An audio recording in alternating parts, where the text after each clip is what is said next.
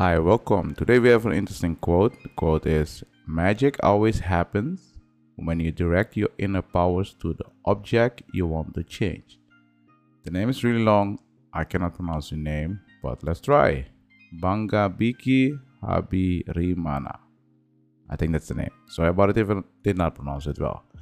But yeah, the quote is Magic always happens when you direct your inner power to the object you want to change. So technically they're saying you need to focus.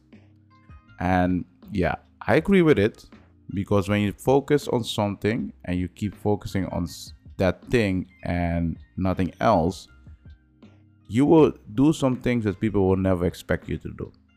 And that's why I agree with this. And people may call it magic, people can call it whatever they want. But thing is, if you focus on something, so if you put your energy into something, you focus on that and you make it bigger or you try to make it better, something magical will happen.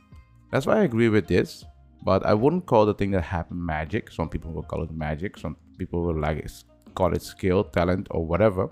Eh? But yeah, in this case, you can call it magic. So, are you doing something right now that can change a lot of people's mind or situation? And are you focusing solely on that, or are you distracted?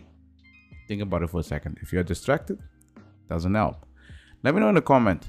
What do you think about this quote? Do you agree with it or not? I hope you guys like this episode. See you in next one. Bye.